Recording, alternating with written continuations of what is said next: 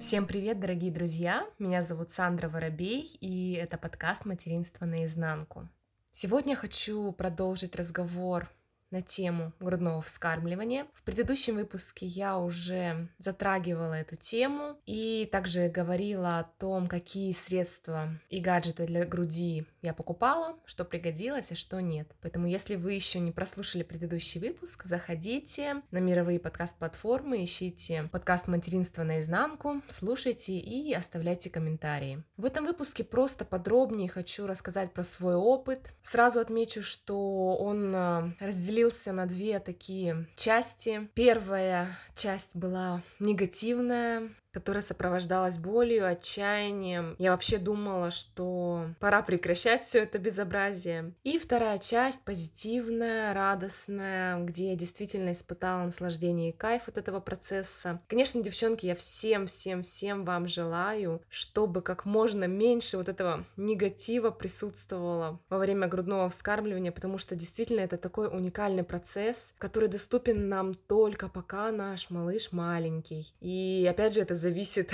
от количества детей, потому что если у вас один ребенок и вы больше не планируете, то это будет всего лишь один раз в вашей жизни, поэтому успевайте наслаждаться, и я желаю вам, чтобы вот весь этот этап прошел просто на пять с плюсом, безо всяких болезненных ощущений. Конечно, без них нельзя, но чтобы их было как можно, можно меньше. А теперь начну свой рассказ. Начну с того момента, когда Лёва родился, и в роддоме мне приложили его к груди. Конечно, так как это было все для меня в новинку, то, возможно, я что-то сделала неправильно, не так, а, возможно, просто потому что м-м, грудь еще не была адаптирована. Ну, в общем-то, Лёва травмировал мне грудь еще в самом роддоме. Поэтому я была очень рада, что я взяла с собой Бепантен и Пурелан, и кормление грудью у меня сводилось к такой рутине. Покормила, намазалась, проветрила, высушила все и ждала с нетерпением, в кавычках, следующего раза. Больно было сильно, накладки, как я уже говорила в предыдущем выпуске,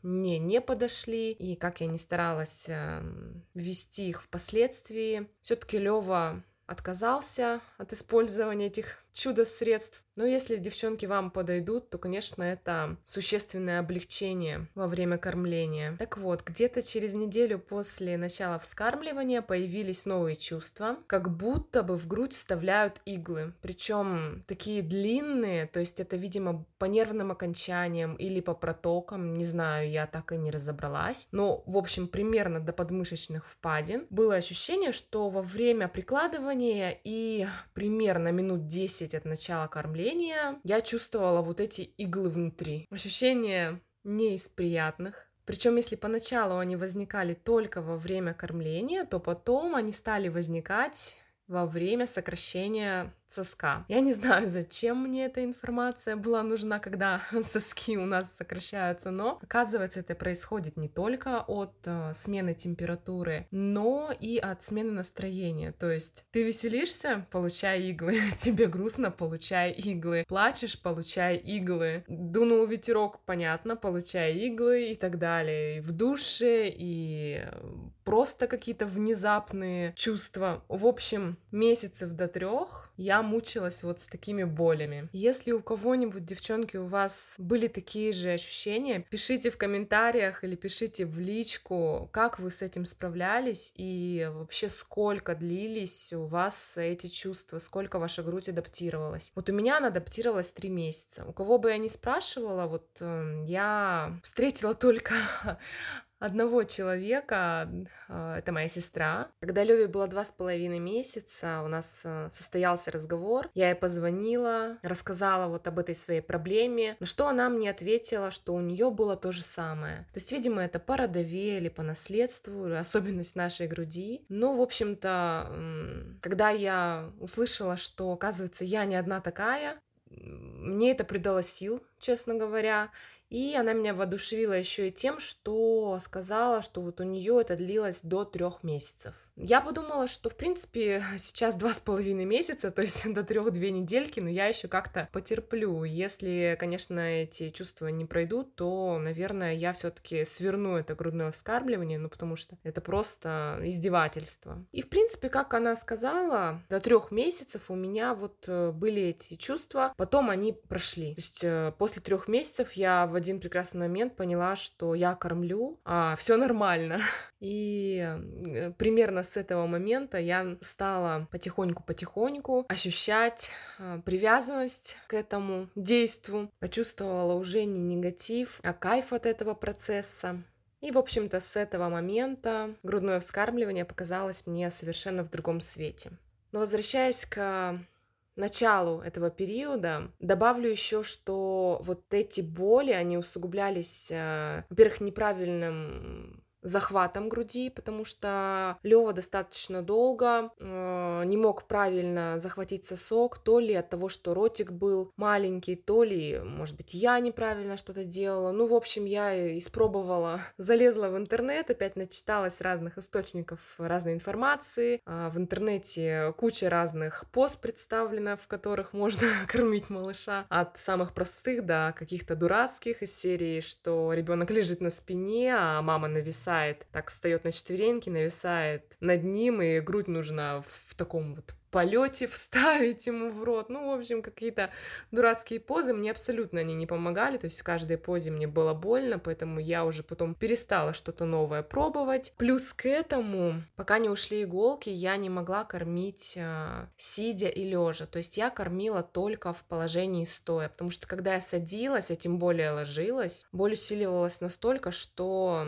проще было стоять. Потом в три месяца постепенно-постепенно я стала садиться, уже кормила сидя, и потом уже перешла к варианту кормления лежа. И, конечно, когда у меня первый раз получилось покормить лежа, я помню этот момент, я подумала, блин, какой это кайф. Во-первых, ну представляете, да? Ладно, днем кормить стоя, это еще как-то можно вытерпеть, но ночью, когда ты хочешь лишние пятнадцать, двадцать, тридцать минут поспать, полежать хотя бы, подремать, а тебе приходится весь этот процесс выстоять на ногах, и при этом еще как-то надо ночью немножко выспаться, отдохнуть. Ну, конечно, это была жесть. К тому же Лёву я кормила каждые два часа, и днем, и ночью, и довольно долгое время я его так кормила. И, в принципе, он просыпался каждые два часа ночью до самого конца грудного вскармливания. То есть в прошлом выпуске я уже говорила о том, что я не смогла организовать режим сна по-другому. Я очень надеюсь, что мой второй опыт будет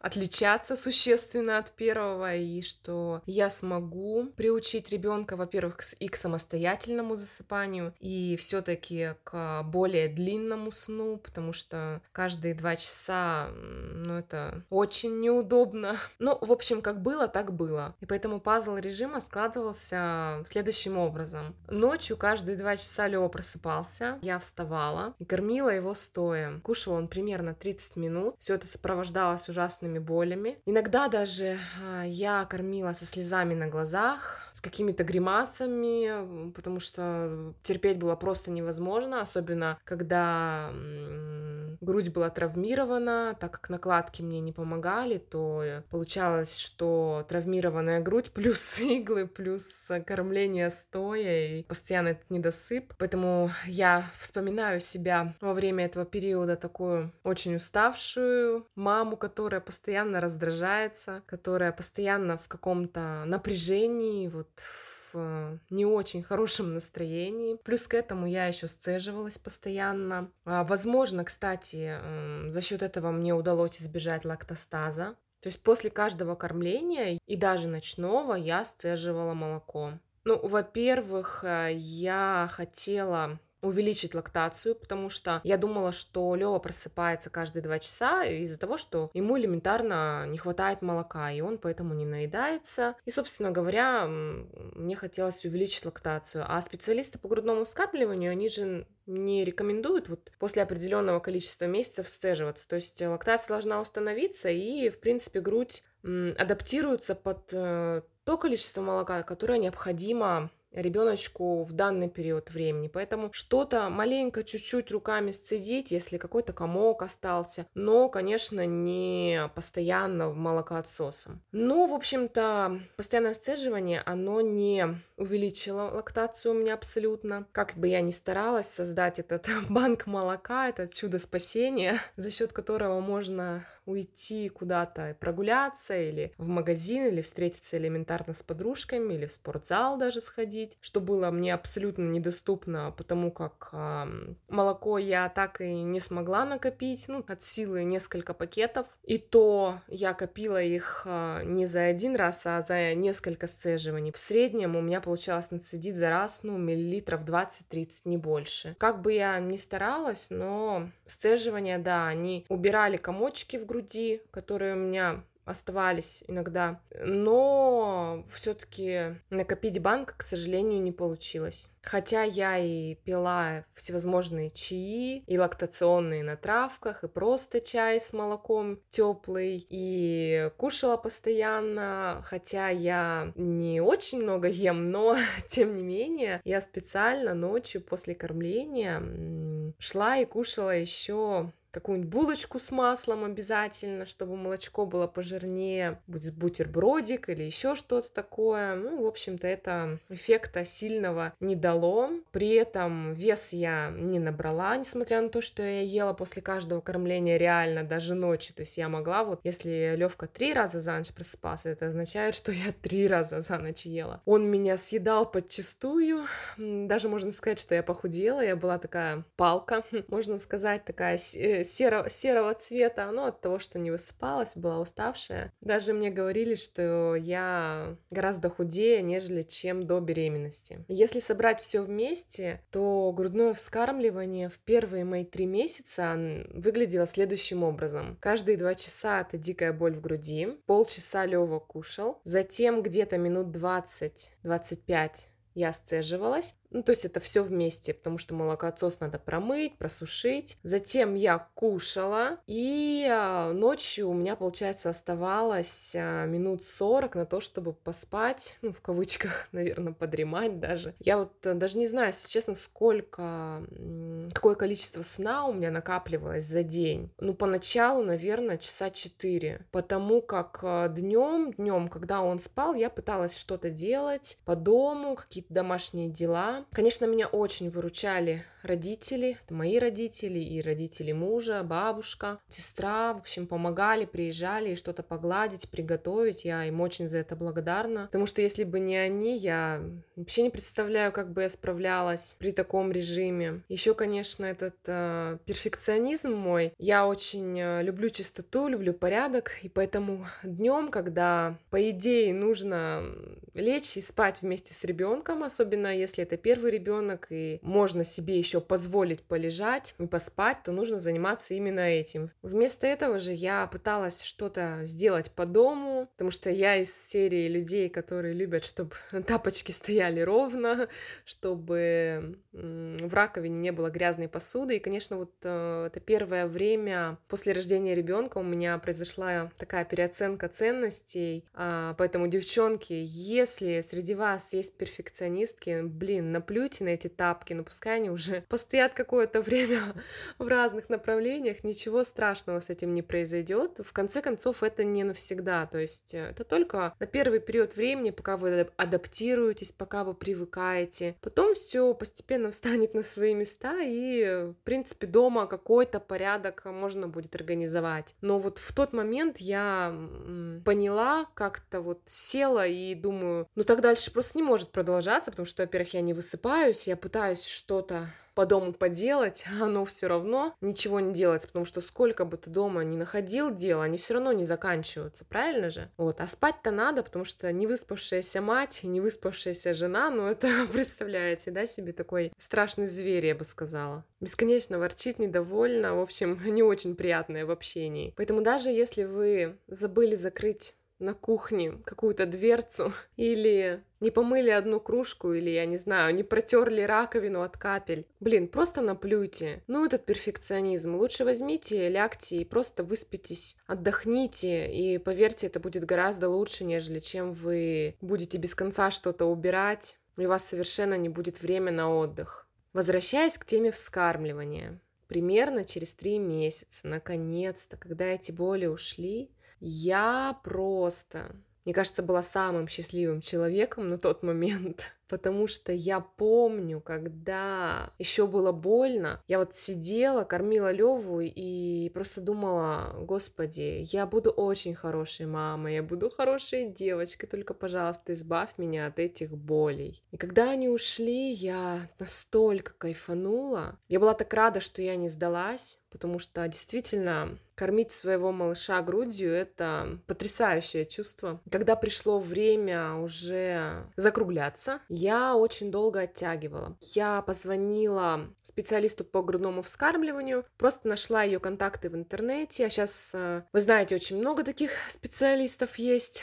И, в общем-то, я ей позвонила, рассказала свою всю историю, обратилась к ней с тем вопросом, что когда лучше прекратить кормить ребенка. На что мне она ответила, что лучше всего кормить до самоотлучения. На мой вопрос, когда произойдет это самоотлучение, она сказала, что у мальчиков это примерно в два с половиной - три года. Ну, у меня тогда отвисла челюсть, потому что два с половиной - три года мальчишка — это настолько уже взрослый ребенок. В общем, я ее дослушала до конца, сказала большое спасибо и до свидания. И, если честно, вот сейчас, глядя на Лёву, я не представляю, а ему, кстати, скоро три года, то есть я не представляю, как можно до трех лет кормить ребенка грудью. Ну, мне кажется, что это перебор. Девчонки, если кто-то кормит своих детей в таком возрасте, я ни в коем случае не хочу задеть вас, просто у каждой мамы есть какие-то приемлемые вещи и неприемлемые. Неприемлемые. Ну вот для меня кормление до такого возраста — это э, неприемлемо, потому что, еще раз повторюсь, глядя на своего ребенка, я вижу уже взрослого мальчишку, и просто для меня это, ну, немножко дико представить, что я сейчас возьму и начну кормить его грудью. Как-то вот не укладывается это в моей голове. После разговора с специалистом по вскармливанию я решила, что пора бы уже закругляться, но морально, честно говоря, не была к этому готова, потому что у меня был такой план пригласить маму для того, чтобы она укладывала на ночь Лёву спать, а ночью я бы уже сама его как-то укачивала, отвлекала. Ну, самое главное, то есть, было положить его на ночь, так как на тот момент оставалось вот два кормления. Это на ночь и ночью где-то посередине. И, в общем, я ее приглашала раза, наверное, три, но... глядя на мое состояние, она вот меня все время спрашивала: ты готова или нет, или, может, еще подождем? И помню, что у меня несколько раз даже и истерика начиналась. Я говорю: нет, я не готова, я хочу еще. Она говорит: ну давай еще недельку. В общем, так я оттягивала, оттягивала. И в итоге помню, что грудное вскармливание завершила девятого мая. Дату запомнила очень хорошо, потому что это была дата всеми любимого праздника. И как раз это были выходные дни, то есть